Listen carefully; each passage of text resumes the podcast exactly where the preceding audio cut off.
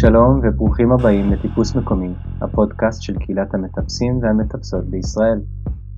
דבר ראשון, אני חייב להגיד שאני אסיר תודה על כל הפרגון. כשפרסמתי את הפרק הראשון, לא ידעתי כמה אנשים יקשיבו, וזה תענוג לראות שהקשבתם ונהניתם. היה לי כיף לקרוא את התגובות שלכם, אז באמת תודה. ביום יום אני מורה בחינוך מיוחד, ושם אני רואה את האנשים, אני באינטראקציה איתם, וגם כשאני מלמד מיינדפולנס בזום, אז אני רואה את התגובות. כאן זה יוצא קצת אחרת. אני יושב לי בחדר שקט לבד, מול המחשב שלי, ואני לא יודע מה אתם חושבים כשאתם מקשיבים. אז כשאתם מגיבים זה באמת משמח ועוזר, אז תרשמו לי בפייסבוק או באתר. בעניין הזה אני גם באמת שמח להגיד שהפודקאסט עכשיו כבר זמין גם בספוטיפיי, גם באייטיונס וגם בגוגל פודקאסט, אז תקשיבו איפה שהכי נוח לכם. אני יודע שמבחינת הסאונד יש לי על מה לעבוד, הפרק הזה הוקלט דרך הזום ואתם תשמעו שהסאונד שלי לא משהו בחלק מהמקומות. אני מבטיח לעבוד על זה ולשפר, ויכול להגיד שההקלטות הבאות כבר נשמעות יותר טוב.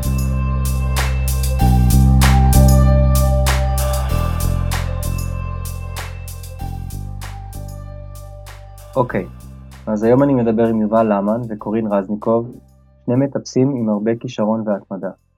קורין שבכלל לא ממש רצתה לטפס בהתחלה, טיפסה את השבע B הראשון שלה בוויומינג ארצות הברית, מסלול בשם Great White Behemoth.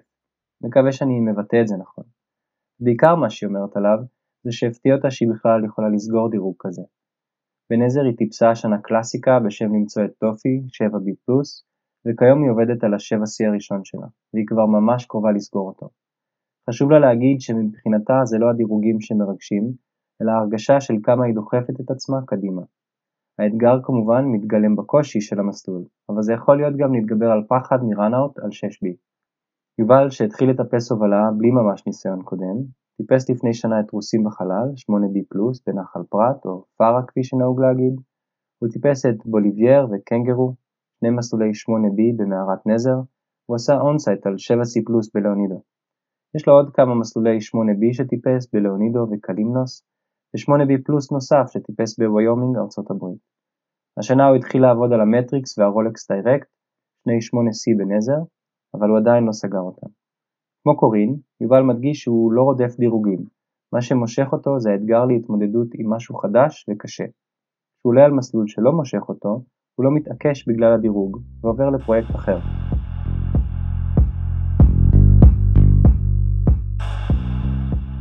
אז אחרי שהם חזרו מטיול של יותר משנה בארצות הברית, הם בחרו, איך לומר, לחיות את החלום שיש להרבה מאיתנו. אחרי שחיפשו איך לגור על הים, ונאלצו להתמודד עם בעלי דירה לא נעימים, יוקר המחיה ושכר דירה גבוה, הם קצת התייאשו מכל שוק הדירות בישראל. אז במקום זה, ביחד עם הכלבה שלהם נולה, הם החליטו לגור ברכב שלהם. נשמע מהם איך הרעיון הזה התגבש במשך שלוש שנים עד שהפך למציאות. על העלויות בסיס הנמוכות ואיך זה מאפשר להם יותר זמן, על האיזון שיש להם בין חיים אלטרנטיביים לחיי שגרה, הם יספרו לנו קצת על העלויות והשיקולים בקנייה של ון, נשמע קצת איך הם התחילו לטפס ועל האתגר לחיות במרחב קטן, אבל כמו שהם אומרים, המרחב הקטן הוא קטן בעיני המתבונן. היי יובל והי קורין, מה שלומכם? בסדר גמור, מה שלומך? טוב, תודה. מצוין. אז באמת אה, רציתי לדבר איתכם ככה בשביל הפודקאסט, כי באמת יש לכם בעצם אה, חלום של הרבה מאוד מטפסים ובכלל אנשים. אה, אני מתקשר לכם ואתם איפה נמצאים עכשיו בעצם? בתל אביב. בתל אביב. אוקיי. תפסת אותנו בזמן פחות אקזוטי. אנחנו מתברגנים, אנחנו צוחקים על עצמנו שאנחנו מתברגנים. כי מה, איפה אתם עכשיו? הוא בול מול הקיר טיפוס בירקון. יש שם חניה כזאת על הדשא אמנם, שזה נחמד. אה, כן, אל תבואו לפה, אסור לחנות פה, אנחנו לא מפיצים את המקומות חנייה הסודיים שלנו. אה, אבל אה, כן, אבל אפשר להגיד שזה משהו יחסית לאחרונה, לרוב אנחנו במקומות יותר נחמדים ופסטורליים על הים או, או טבע. או אז רק נציין שבעצם אתם גרים ברכב שלכם.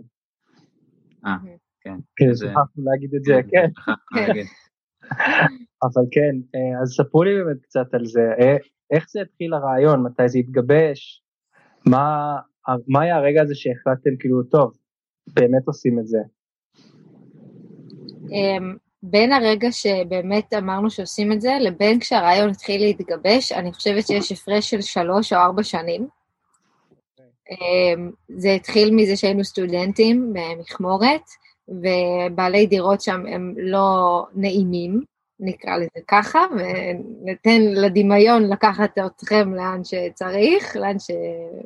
לחוויות אישיות. אמ, ואז כאילו התחלנו אה, לפלרטט עם הרעיון הזה של לגור, אה, לגור בבן, אפילו בשנה השלישית ללימודים חיפשנו, כאילו הלכנו לראות וביררנו והיינו נוסעים רחוק כדי, אה, אבל איכשהו הרעיון ירד. בעיקר הרבה שאלות, מה עושים עם זה, מה עושים עם זה, מה עושים עם זה, מה עושים עם זה, מה עושים עם הכלבה, טה טה טה. ואז, אבל כן, לאורך השנים בעצם הקטנו את מרחב המחיה שלנו. כאילו אם התחלנו בלגור בבית שהוא שני חדרים, התגלגלנו לבית שהוא חדר אחד גדול, ואז התגלגלנו לבית שלישי שהוא קטן עם חצר גדולה, ואז לטיול בבן, כאילו טיול של מעל שנה בבן, ואני חושבת שכל השלבים האלה בסופו של דבר נתנו לנו את הביטחון לבוא ולהגיד, אוקיי, עכשיו אנחנו מגשימים את החלום. אני ממש אוהב איך שסיפרת את זה, כי נראה לי הרבה פעמים כשאנשים חולמים על דברים גדולים, אם זה לגור בבן, או לטפס ביג וול, או לפתוח עסק, ואז באמת אה, זה מרגיש אה, overwhelming, כאילו איך עושים את זה, ותיארת פה בצורה מאוד יפה, זה לא שחשבתם, חשבתם בלחץ, ואז ברגע אחד עשיתם שינוי גדול. היה איזושהי הדרגתיות, ולאט לאט דברים הרגישו נינוחים. בסוף אני מניח המעבר הרגיש כמעט טבעי בטח. אני חושב שבעיקר הנקודת מקפצה הייתה הגיחה לארצות הברית, שבסוף זה, אין, אין הכנה טובה מזו, זה פשוט קנינו שם ון ועשינו בדיוק את זה, פשוט ביבשת אחרת, ששם זה כאילו לגיטימי וטריוויאלי לעשות את זה. ואף אחד לא חושב על טיול בארצות הברית ואומר, מה? גרת בוון? זה כאילו, ברור, זה במיוחד מטפסים וזה, זה כאילו, זה הדבר הכי נוח, זה מאוד נכון כלכלית, לקנות ולמכור, אה, זה מאוד נכון אה, כזה לוגיסטית, כי אתה יכול לשאת הרבה משקל וציוד ו- ולהגיע למקומות, אתה במילא צריך איזשהו רכב. וזה, uh, כשחזרנו מארצות הברית, פתאום ה- כל הדאונרים למיניהם, כל הרוח הנגד שקיבלנו, איפה תמלאו מים, איפה, איך תעשו ככה, איך תעשו ככה, פתאום הכל היה נראה די uh, בקטנה, כי כאילו הנה, הסתדרנו בארצות הברית, uh, סביר להניח שנסתדר גם בארץ, uh, ראינו שהמרחב הקטן הוא אה, קטן בעיני המתבונן, אה, ולאו דווקא כזה נוראי לגור בו, אה, ושיש בזה אפילו משהו נחמד, וזהו, ואז פשוט היה מספיק, מספיק רוח במפרשים. אני חושב שנלווה לזה גם איזשהו ייאוש קצת מענף הדיור בישראל, אני חושב. זאת אומרת, כן, חזרנו וחיפשנו דירות קצת, ופשוט זה היה קצת מתסכל, כאילו הדירות התייקרו, אה, זה הרגיש כאילו כולם עושים איזה מין מסחרה כזה של אה, סטודנטים, מסבלטים לסטודנטים, שמסבלטים לסטודנטים, וכולם גוזרים איזה קופון מצ'וקמק בדרך. אה, וזה יצר, נכון. יצר בנו המון אנטי לכל, ה, לכל הענף במרכאות. ואמרנו יאללה, אנחנו נמאס מזה, כאילו בוא נצא מהלופ הזה, בוא, כאילו אתה, אתה מתבכיין ומתבכיין, אבל בסוף אתה הולך ומשלם למישהו 3,000 שקל לאיזה מטר על מטר, אז אתה, אתה חלק מזה, אז אתה בעצם, אה, אתה יכול להתבכיין עד מחר, אבל אתה עדיין בסוף תמכת. אני מסתכל מבחינה כלכלית, אז טיילתם בארצות הברית, ואז באמת זה נשמע נורא טבעי, חזרתם לארץ. מה העלויות בעצם שיש לדבר הזה, אה, וכמה בעצם מאפשר לכם לחסוך? אתם גם בחרתם לא רק לגור בוון וככה לא לעבוד, ולא ברחתם מהחברה, אה, בעצם אתם עדיין שניכם חלק פעיל בחברה, יובל אתה עובד בהייטק וקורין את חוקרת באוניברסיטת חיפה, אז כאילו גם על, ה, על האיזון הזה שמצאתם שם, איך זה עובד? אני חושבת שאני ספציפית לא עם ה... לא הייתי יכולה לנהל חיים נושמים, כאילו יש. השבוע שלי מלא בדברי פנאי שמאוד חשוב לי לעשות, שהם כאילו חלק חשוב אה, מהחיים, מהחיים שלי, לא הייתי יכולה לנהל חיים כאלה אם, אם לא הייתי גרה ככה, אה, כי, כי הייתי צריכה למלא את השעות האלה בשעות עבודה. אז, כאילו, אז מצד אחד, אה, אז מבחינה כלכלית, זה כאילו הדרך הכי, הכי נעימה ש, שיכולתי עדיין לקיים חיים ולא להתיש את עצמי בעבודה. ואפילו לחסוך קצת, באמת. כאילו כל, אני בעצם חיה על, על מלגה, וזהו. שזה לא, בדרך כלל מלגות זה לא הדבר ה... לא, לא אנשים לא רואים את זה, זה לא בשבילם כסף. כן. בוא נגיד שזה אפילו עומד במינימום התקני של מדינת ישראל. כן. זה אין מס ואין בכלל פנסיה תוך כדי, כן. נכון, כן. אני חושב שגם אה, יחד עם זאת אמרנו, כאילו היה לנו איזה מין אמרה כזאת תמיד של כזה מנסים לגור על הים, מנסים לגור על הים, ובסוף כשאתה עכשיו, כאילו כי אנחנו מאוד אוהבים את הים ולמדנו על הים, ובסוף כשאתה מסתכל על היצע הדירות, בכך מ-0 שקל ועד 3,000, 4,000 שקל, אין דירות על הים, אתה לא יכול באמת למצוא את הדברים האלה. אה, ופה בעצם באיזשהו סכום שהוא, אה, בוא נגיד הסכום המדויק הוא קצת שנוי במחלוקת, אבל באיזשהו סכום שהוא אפשרי, אתה בעצם, אפשר לומר, יכול לחיות על הים. בסוף אנחנו, למעט ה... לא יודע, שלושה שבועות האחרונים, או שבועיים האחרונים שאנחנו פה בירקון, אנחנו גרנו בשנה האחרונה על הים. קו ראשון לים. ממש על הים, ברמה שאני זורק אבן ופוגע במים. אה, וזה משהו, וזה משהו שלא לא היה יכול, זה או שיש לך נגיד עשרה מיליון שקל, ואתה יכול לקנות איזה אחוזה שם בבית ינאי, או זה, כאילו אין לך איזה משהו באמצע. ומה זה, אז כמה באמת עלה לכם לקנות את הרכב, השיפוץ? אז זהו, אז, אז, זה, אז זה פשוט uh, מאוד תלוי ב, בך, כאילו זה מאוד, uh, זה גם אחד העניינים עם הוון שהוא עכשיו קצת פחות uh, תקין וזה, זה שמראש קנינו ון שהוא לא אה, מטורף, ב, ב, זאת אומרת הוא יהיה כבר אה, עשר שנים על הכביש ויש לו קילומטראז' נאה, כי, בר, כי חשבנו לעצמנו שאנחנו לא באמת רוצים לנוע בהכרח כזה הרבה, רוצים שזה יעמוד בתקציב, וגם במילא, ממילא אם אתה גר בזה אה, בצורה סטטית יחסית, ולא באמת אה, כל היום מטייל, גם כמה כבר אפשר לטייל במדינת ישראל, אז בתכלס שאתה חושב על זה, נגיד אנחנו עם הבן עשינו השנה סדר גודל של 3,000 קילומטרים.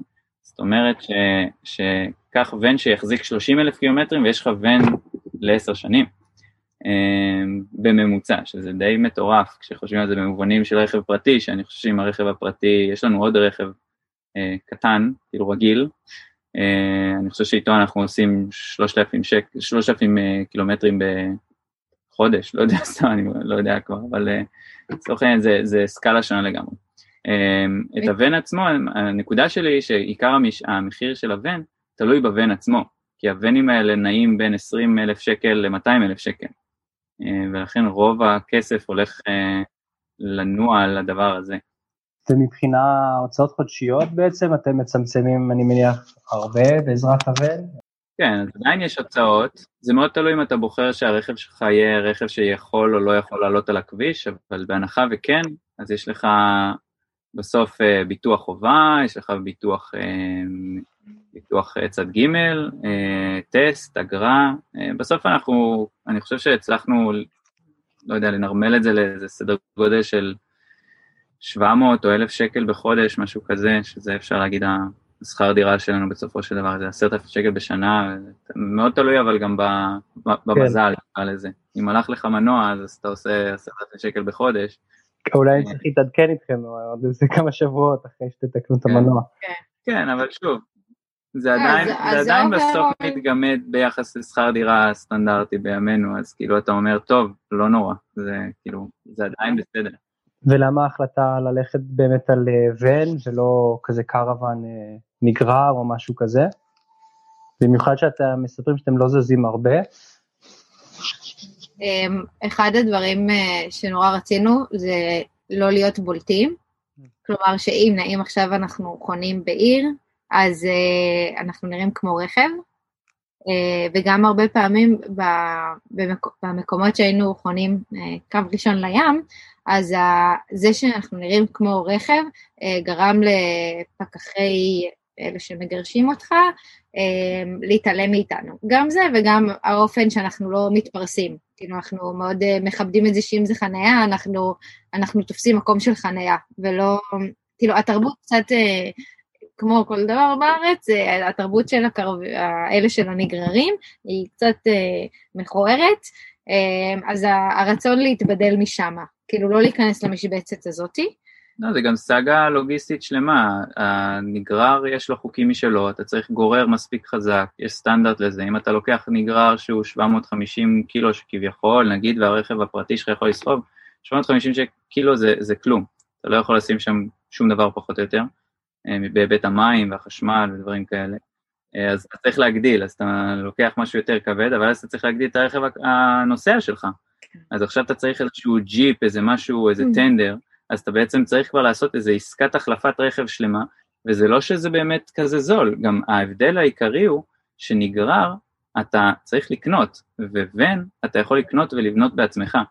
אה, לבנות מאוד, אותו מאוד, ממש איך אה, שאתה כן, רוצה, איך שמתאים לך, לצרכים שלך. כן, וגם בהיבט הכספי. ועם אופי. בהיבט הכספי, אין מה לעשות. כשאתה מתחיל בישראל לשלם לאנשי מקצוע, זה נהיה יקר. זאת אומרת, אי אפשר לברוח מזה, אתה בסוף על, על מין נגרר קטנצ'י כזה, בלי מנוע, אתה יכול למצוא את עצמך משלם 70 אלף שקל, וזה בלי, כאילו, בלי כלום, סתם על, ה, על הקובייה, וזה המון. זה ממש יפה, כל שנה שאני אשאל אתכם, אני ממש רואה איך אתם, אה, כל הבחירות שעשיתם היו מאוד, אה, מאוד ככה קשורות גם לערכים שלכם ולאופי שלכם, שזה לא רק אה, בוא נגור בקרוון ויאללה, קניתי משהו שמישהו הכין לי, אלא גם הרצון להיות עצמאים, אה, לבנות את הדברים בעצמכם, לאפשר לעצמכם את הגמישות ואת החופש הזה, אה, וזה ממש, אה, זה ממש גורם לי לרצות לבוא ולבקר אתכם ולראות את הבן גם, ללא ספק. אמרנו שאתם גם בחרתם איזה מין איזון כזה, שלא ברחתם מהחברה וגרים בבן וכל היום רק מטפסים, כי אני בטוח שאתם עושים את זה הרבה, אלא אתם גם כן עובדים, חוקרים, יובל, סיפרת לי כשדיברנו בטלפון קצת על ה... איך, איך, איך חשפת את זה בעבודה, שאתה גר בעצם בבן. בוא תספר לי את זה שוב רגע. אה, אז בעיקרון, אה, סתם, זה סיפור מצחיק, בעיקר כי אני התחלתי את דרכי, זאת אומרת, למדתי ביולוגיה, ואז עשיתי מין בארצות הברית, החלטתי לעשות שינוי כיוון וללכת למחשבים. אה, אגב, בין היתר, בגלל מה שמחשבים קצת מאפשר בהקשרים של של הבן, כאילו זה כאילו קשור, אה, כי זה בסוף מאפשר עבודה מרחוק לפעמים, ויחס טוב של אה, כסף וזמן, זאת אומרת אפשר לעבוד פחות ולהרוויח יותר, ואז נשאר יותר זמן לדברים אחרים כמו לטפס וכאלה. אמ, ובעצם מצאתי את עצמי מתחיל כאילו דרך חדשה בעמדת נחיתות אה, די גדולה, מתמיין למשרת סטודנט באיזה חברת סטארט-אפ בתל אביב. וכשנשאלתי לגבי איפה אני גר, חשבתי לעצמי שאני לא יודע איך הם יאכלו את זה, שאני לא יודע איך עכשיו האחראית כוח אדם, שכל המהות של הרעיון זה להבין האם אני אדם נורמטיבי, סביר, שהולך אה, להשתלב בחברה ולאופי האנושי בחברה, אז כשנשאלתי לגבי איפה אני גר, פשוט אמרתי במכמורת, לא הרחבתי, ובמשך בעצם חודשים אה, כאילו לא, לא ידעו שאני גר בבן, ואז התחילה הקורונה והתחילו כל מיני שיחות זום כל מיני דברים כאלה. והיו באמת כמה סיטואציות שמין כזה אנשים שואלים, רגע, מה זה מאחוריך? מה זה עץ? מה זה זה? מה, מה זה ההשתקפות במראה? מה זה, אני רואה אותה בחוץ? כאילו, ולא הבינו מה, מה קורה. אה, ובאיזשהו שלב אה, סיפרתי לראש צוות שלי שהוא גם כן אה, מטפס, וידעתי שהוא ככה ידע איך לאכול את זה. ובאיזשהו שלב הוא התקשר אליי, אמר לי, תשמע, אנחנו עושים כזה lightning sessions של סתם, סתם דברים, כל דבר, מקצועי ולא מקצועי. אה, ונראה לי יהיה מגניב אם תספר להם על החיים בבן וזה. בקיצור, אז שמה ככה בעשר דקות אה, נתתי להם, אה, בעצם חשפתי וקצת גם הסברתי להם מה זה לגור בבן. אני חושב שחלקם היו מאוד מאוד עמומים, אבל בגדול קיבלו את זה ברוח טובה. בעיקר, בעיקר נראה לי פשוט לא מבינים איך, איך אפשר, כאילו איך אפשר לגור. אבל... איך זה החוויה הזאת ש... אתם פוגשים אנשים וחלק מתלהבים, חלק מסתכלים בעין מוזרה, איך החוויה בעצם? אה? אני חושבת שאלה שמתלהבים, ישר יש בי את הצורך כזה להוריד את ההתלהבות שלהם ולהגיד, אנחנו חיים חיי שגרה, זה לא שאנחנו לא מטפסים 24-7, או טה-טה-טה, בסופו של דבר יש לנו חיי שגרה, ואנחנו הולכים לטפס ביום שבת, שזה מתי שיש לנו זמן, אה, סבבה, כל יום שבת, אבל זה לא חריג. למרות אה, שיש לציין שבסגר, בסגרים, בסגר אה, הראשון, נכון. בסגר השני, אז האופי בית נייד הזה הוכיח את עצמו בענק, נכון. כי בעוד שכולם היו תקועים בבתים, אנחנו ככה ערב לפני הסגר נסענו, הנענו, נסענו פעם אחת לגיטה, היינו איזה כמה שבועות בגיטה, ובסגר השני בנזר, ופשוט שבועות פשוט היינו מסוגרים שמה, אבל מטפסים כל יום, אה, או כמעט כל יום, אה, כזה במצוק. אה, באמת שזה היה נורא נחמד. כאילו הולכים שעתיים בבוקר, חוזרים. כן. אז כאילו מתייחסים לזה כמו כן, קיר טיפוס, זה היה נחמד. אבל זה כשכל הקירות טיפוס סגורים, אז זה היה נורא נורא נחמד. וזהו, ועכשיו בסגר השלישי, באמת שזה דילמה, אבל נראה שלא נספיק כבר. כרגע לא היה ממש סגר, נראה מה יעשו עכשיו. בשישי אמור להתחיל סגר מסע. הבעיה היא שזה לא עונה טובה לצפון, ולא יודע אם זה שווה את ה... להניע, ואני לא יודע אם הוון יגיע ליעד, כי המנוע פה בגסיסה איטית. אז זהו, באמת, מה מעבר לבעיות מנוע, מה הקשיים הכי גדולים שאתם עוד חווים? יש את הימים האלה שאתם uh, מתוסכלים ואומרים, אה, די, בית, שיהיה בית עם מבנה קירות, זה לא קורה אולי? מה, מה האתגרים שיש היום? אמ, האתגרים זה להתנהל נכון במרחב. כלומר, נגיד, אני, אני מתרגלת אה, יוגה אה, פה, בבית, ולא בחוץ, בתוך הבן. ואז זה כאילו מין, יובל, תעלה למיטה. כי אנחנו צריכים להראות לך את זה, אבל יש לנו שולחן נשלף מהמיטה, אז, ואז זה כאילו המקום שאנחנו לומדים בו, אה, אוכלים, אז, אז אני צריכה לסגור את השולחן, להעלות אותו, לסדר את כל הבית, כדי שיהיה מקום, להעלות את נולה, הכלבה, גם למיטה. אה, אם, כשאנחנו בים, אז היא בחוץ, אז היא נכנסת, יוצאת, נכנסת, יוצאת, חול, חול, חול, חול, כל הזמן אני צריכה לטטות, בין תנוחה לתנוחה צריכה לטטות. אז זה איזשהו, אבל זה כאילו משהו שחיים איתו, זה לא משהו שגרם לי לחשוב, אה, אי אפשר, אי אפשר, אי אפשר. אמ, והנושא מקלחת שירותים, אתה יודע, נגיד אתה יכול לבשל והוא עושה קקי בשירותים,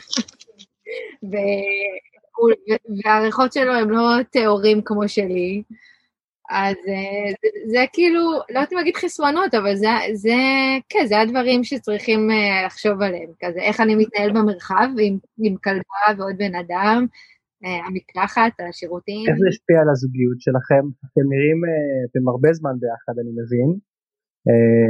אז איך זה השפיע באמת על הזוגיות? איך זה משפיע על הזוגיות? בכל כך הצפיפות הזאת, מה אתם עושים מרגישים שאתם צריכים רגע מרחב אחד מהשני?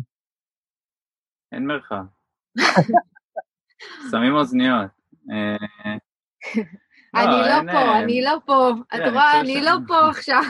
אני חושב שמהצד שלי דווקא, האמת שעוד לא נתקלתי במשהו שבאמת ככה אמרתי, איי, חבל שאני לא גר בדירה, כי אני כאילו, ברור שיש לזה כל מיני יתרונות וחסרונות, אבל בסוף אני כאילו מאוד אוהב את היתרונות וסופג את החסרונות די ככה בקלות, ואני גם חושב שכאילו, אתה יודע, זה לא חשיבה פרודוקטיבית במיוחד, אז כאילו למה, למה להתעסק בה יותר מדי.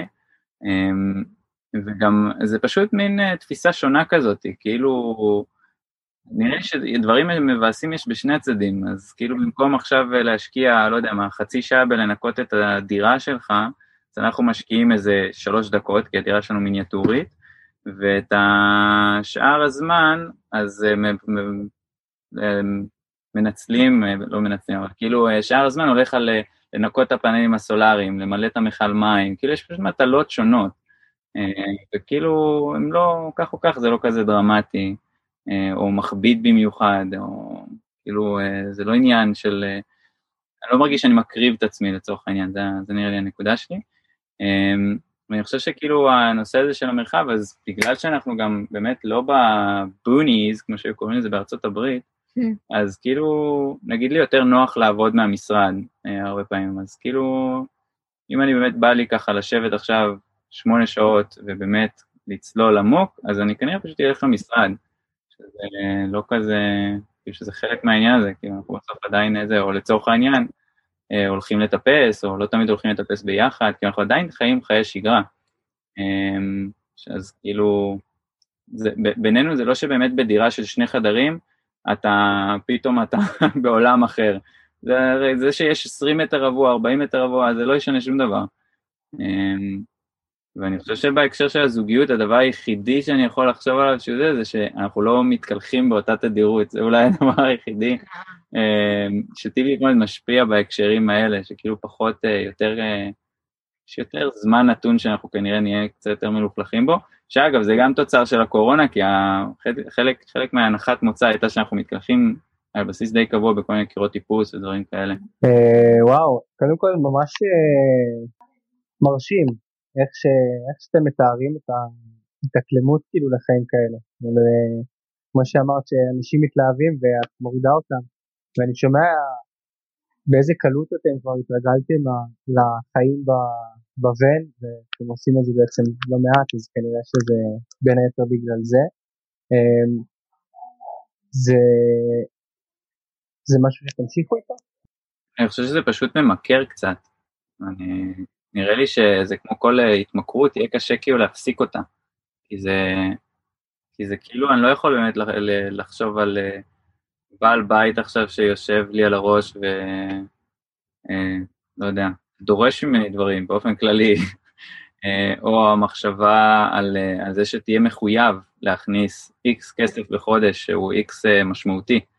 ולא, כאילו, אתה יודע, נגיד עכשיו התחיל כל הברדק הזה של הקורונה, אז בתחילת הדרך אמרו לי, כאילו, טוב, תשמע, אנחנו עוד איזה כמה חודשים אנחנו הולכים לפטר אותך. אתה יודע, קורונה וזה. אנחנו מגייסים עובדים בהודו, זה זול יותר. וכאילו זה היה קצת מבאס, כי זה מן הסתם צריך ללכת ועכשיו אה, לטחון רעיונות ודברים כאלה, אבל זה לא, כאילו זה לא באמת הלחיץ אותי או, או הפריע לי באמת, כי אני יודע שחובת אה, ההכנסה שלי היא כל כך נמוכה, שזה, שזה לא כזה סיפור, כאילו, וזה מאוד, אה, מרגיש לי שזה מוריד הרבה נחת. יש סיפור מפורסם שמישהו שלמד אצל הבודה הולך לעבוד באיזה מקום ולא מקבלים אותו לעבודה. ושואלים אותו מה בכלל הכישורים שלך, אז הוא אומר הכישור הכי טוב שלי זה אני יודע לצום. מה זאת אומרת? גם אם לא תקבל אותי לעבודה אז יהיה בסדר, אני אצום, אין שום בעיה. אז זה נשמע לי קצת אתה אומר דבר כזה, כאילו מעבר לכל מה שזה מאפשר מבחינת הזמן זה גם נותן לכם את הנינוחות הזאת שאין איזה לחץ של מרדף הזה של להרוויח מספיק כי המינימום שאתם צריכים להתקיים הוא כבר אה, יחסית הוא סביר. Uh, טיפוס, צריך לדבר רגע על טיפוס, ספרו לי קצת איך התחלתם לטפס, יובל, יובל התחיל, אולי יובל יתחיל. כאילו, אני, אני נחשפתי לזה מיובל, ורק אחרי זה שלוש שנים או יותר של, של זוגיות, ושאתה יודע, כזה, החבר שמנסה לקחת את החברה שלו, היא כזה, טוב, נו, בוא, ותכלס עד ארצות הברית לא, לא, לא עשיתי את זה, כאילו אולי חצי שנה לפני שטסנו ארה"ב, אז כזה יותר התחלתי, אבל לא, הבנתי כל כך מה ההתלהבות, כי מה שנחשפתי לזה זה היה באמת uh, קירות טיפוס uh, סגורים, כאילו אינדור, וכאילו ארה"ב, שזה לטייל, ואתה כל הזמן בטבע וכל הזמן מטפס בחוץ, זה פשוט uh, ממש שווה אותי. אז, וזה ממש uh, גרם לי להישאב. היה איזה רגע כזה שאת זוכרת שבו פתאום קלט את העניין ואמר וואו בעצם אני בעניין של הטיפוס? הרעיון כשהלכנו לטייל בארצות הברית, הסיכום היה, אני מאוד אהבתי לטייל, כאילו טרקים ארוכים, בלה בלה בלה, והוא לטפס. אז אמרנו, נעשה חצי חצי. וכאילו, אני זוכרת, אולי זה כבר, אני לא זוכרת אחרי כמה זמן בארצות הברית זה היה, אבל פתאום הייתה נקודה שזה כזה, אוקיי, אני לא רוצה לטייל, כאילו, זה די בזבוז זמן. כאילו, לטייל זה יעייף לי את הרגליים. אני רוצ... צריך לנוח, וימי מנוחה הם ימי מנוחה, ואז, ואז הולכים לטפס, כאילו, לא, כבר אין אה, חשק. כאילו, אני מרגישה שהעולם, הצורך שלי בטבע מסופק על ידי אה, עולם הטיפוס. אז אה, זה כאילו המקום שלי לטיפוס. מדהים. לא, יש... הסיפור שלי אבל הוא לא כל כך חינוכי, כי בעיקרון אני אה, פשוט נתקעתי, נתקעתי בנפאל, היה כזה, ביטלו לנו איזה טיסה, נתקענו, נתקענו עוד שבוע בקטמנדו, אה, מה נעשה, כל יום חיפשנו איזה משהו, כאילו כבר, כבר ממש נמאס לנו מהמקום, רק חיפשנו כזה משהו לעשות, אה, ואז יום אחד אמרנו, יאללה, נלך לעשות רוק אה, climbing, ולקחנו כזה מדריך, והוא לקח אותנו לעשות קצת טיפוס כזה באיזה מצוק, וזהו, ממש אהבתי את זה, ואז כשחזרתי לארץ, כאילו ניסיתי לעשות את זה עוד איזה כמה פעמים פה ושם בחו"ל, אבל לא נורא, ואז כשחזרתי לארץ פשוט אחד הדברים הראשונים שעשיתי, היה פשוט לקנות את כל הציוד ולהתחיל לטפס, כאילו לקחת את המכשיר חיכוך הלא ננעל, את זה, לשים על אחותי שלא יודעת בכלל מה זה חבל, להגיד לה, תחזיקי, ואני עולה, וככה הייתי מטפס, ואנחנו מדברים על טיפוס הובלה, כן? כאילו לא, כי אין מי שישים את החבל למעלה, אני הייתי ראש החנית פה, בחנית המאוד לא משויפת הזאת. וככה אני התחלתי לטפס, וכל פעם הייתי הולך לאיזה מצוק שונה, ואיזשהו שעה אמרתי, טוב, אולי אני... זה, קיצר, קיצר, ככה זה התחיל, ולאט לאט השתפשפתי, ולא לא מתתי בתהליך, אז זה טוב. זהו, והאמת שהיום זה מצחיק, כי אני רואה אנשים שעושים דברים כאלה במצוק, ואני חושב לעצמי, איזה חסרי פשוט קטסטרופה, באמת. אני לא יכולה להסתכל, אני הולכת מהמצוק אם כן, אני רואה דברים כאלה. זהו, ואני, אני, כן, ואז אה, בגדול, כשמתישהו עם קורין, אז באמת זה היה הכי קלאסי של כזה, קניתי לה נעליים וריתמה, ופשוט מין חצי הכרחתי אותה, כי הוא... הייתה כפייה. אה, היה כפייה, כפייה טיפוסית כזאת, קלאסית. דאבל טיפוסי. איך זה בשבילכם לטפס עם בני זוג? כי אני יודע, גם כמישהו שבעצמו בת זוג שלי מטפסת, וגם משיחות עם אחרים, זה יכול להיות מאוד מאתגר, זה יכול להיות נפלא. איפה אתם מוצאים את הדבר הזה, לטפס ביחד?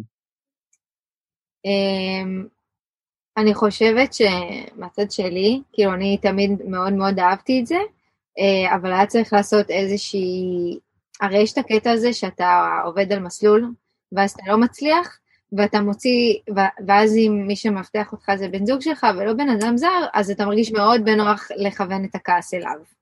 אה, אז מאוד היה את זה בהתחלה, ו- ואז, אתה יודע, זה, זה לא נעים, זה כזה, רגע, הבן אדם מפחד לעודד אותך, או, או כאילו, אה, או לתת טיפ, לתת שם, כי את יכולה להגיב בצורה יותר אה, עצבנית, או נגיד את מתבאסת שלא סגרת את המסלול, אז זה יכול להכיר על היום, אה, אבל, אבל אז כאילו זה גם הגישה שלך לטיפוס, כאילו, אז מהצד שלי, אני חושבת שהגישה שלי מאוד, אה, אני קוראת לזה כאילו האבולוציה שלי בטיפוס, כזה, אתה יודע, אסימונים שנופלים, גישה שמשתנה, אה, אז גם לא להוציא את הכעס, מן הסתם, אה, גם אם זה בן זוג, גם אם זה בן אדם אחר, וגם בכלל לא לכעוס, כי נהנית, אז על מה בעצם הכעס? אה, כאילו למדת. אה, אז פשוט אני מרגישה שאיזשהו שינוי בגישה שלי לזה, אז גם גרם לי פחות להוציא כעס אם אני לא מצליחה על יובל. הייתי אומר שזה כמו כל דבר בזוגיות, זה פשוט צריך, צריך ללמוד לגרום לזה לעבוד. זה כאילו סוג של לעבוד על זה כדי שזה אה, זאת אומרת, נראה לי שבהתחלה באמת היו הרבה חיכוכים כאלה, ופשוט נראה לי שלאט לאט מבין את, ה... את המימיקות הקטנות האלה שגורמים לזה כן. לעבוד uh, כמו שצריך. Uh, כן, אני מכיר הרבה זוגות שפשוט כאילו באמת נמנעים מזה, זאת אומרת שפשוט מראש באמת מחליטים כאילו, טוב, למה להכניס עוד, uh, עוד נקודה שבה נוכל, עוד, עוד נקודת חיכוך נקרא לזה. אבל, אבל בשבילי כאילו... זה היום כיף שלנו. זהו, יש כאילו, בזה יתרונות ויש בזה כן. חסרונות, כי באמת, אתה חושב על זה שכאילו שבוע אתה עובד ובקושי מתראים וזה, אז זה שיש דווקא איזושהי פעילות משותפת, זה משהו שאמור להיות חיובי ל, ל, לזוגיות. כאילו, אם מסתכלים על זה כזה במבט על, של כזה מה זוגיות צריכה, אז זה מה שאמור בסוף לתרום לה, אז רק צריך לגרום לזה באמת לתרום ולא לגרוע. אה, גם אמצע השבוע מאוד עמוס, כאילו, לפעמים אני חושבת לעצמי כזה, וואו, אם לא היינו מטפסים ביחד, אז מה, כאילו, לפעמים אני חושבת על זוגות ש, שלא עושים, אה, נגיד, פעילות, כאילו, נגיד זוגות שלא שניהם מטפסים. אז מה, מה קורה ביום שבת? בן אדם אחד הולך לטפס, אסור, כאילו, איך, מתי נפגשים? טוב, על זה אני לא יודע לענות, כי גם באמת טפס מאוד מזדהה עם ממש איך שתיארתם את התהליך שבהתחלה היה פעמים מאתגרות, אני זוכר את היום שבו אמרנו, טוב, מתחילים לטפס עם אנשים אחרים, זה היה חוויה כזאת דרמטית בהתחלה. ורק אחרי שעשינו קצת מזה הצלחנו לחזור uh, לטפס ביחד, כמו שהיה תיארת נורא יפה, כן. אחרי שעברנו קצת אה, התפתחות בזוגיות, בגישה שלנו לטיפוס, ואז פתאום זה עבד שוב. Uh, אני ממש רוצה להודות לכם היה לי ממש כיף, כאילו, אה, קצת יותר להכיר אתכם, אה, ותודה לכם שהסכמתם אה, להתראיין הפודקאסט הישראלי הזה שעוד רק בפיתוליו. אז המון תודה לכם על זה. ואני מקווה שניפגש בקרוב במצוקי ישראל ואשמח מאוד לראות את הבן ואיך החלטתם לעצב אותו. אפשר לעשות לך סיור בזום, אתה יודע. אה, יאללה, יאללה, בוא נלך על זה. אז זהו, אני מקווה שנהניתם לשמוע מקורין ויובל, אני יודע שאני בטוח אשמח לפגוש אותם במצוקים. האמת, שמאז שהקלטתי אותם, יצא לי לפגוש אותם באחד מהמצוקים, והם סיפרו לי שהכלבה שלהם נולה נפצעה, והיא בבית עם תפרים. אז נאחל לה החלמה מהירה וטובה, וניפגש בפרק הבא של טיפוס מקומי.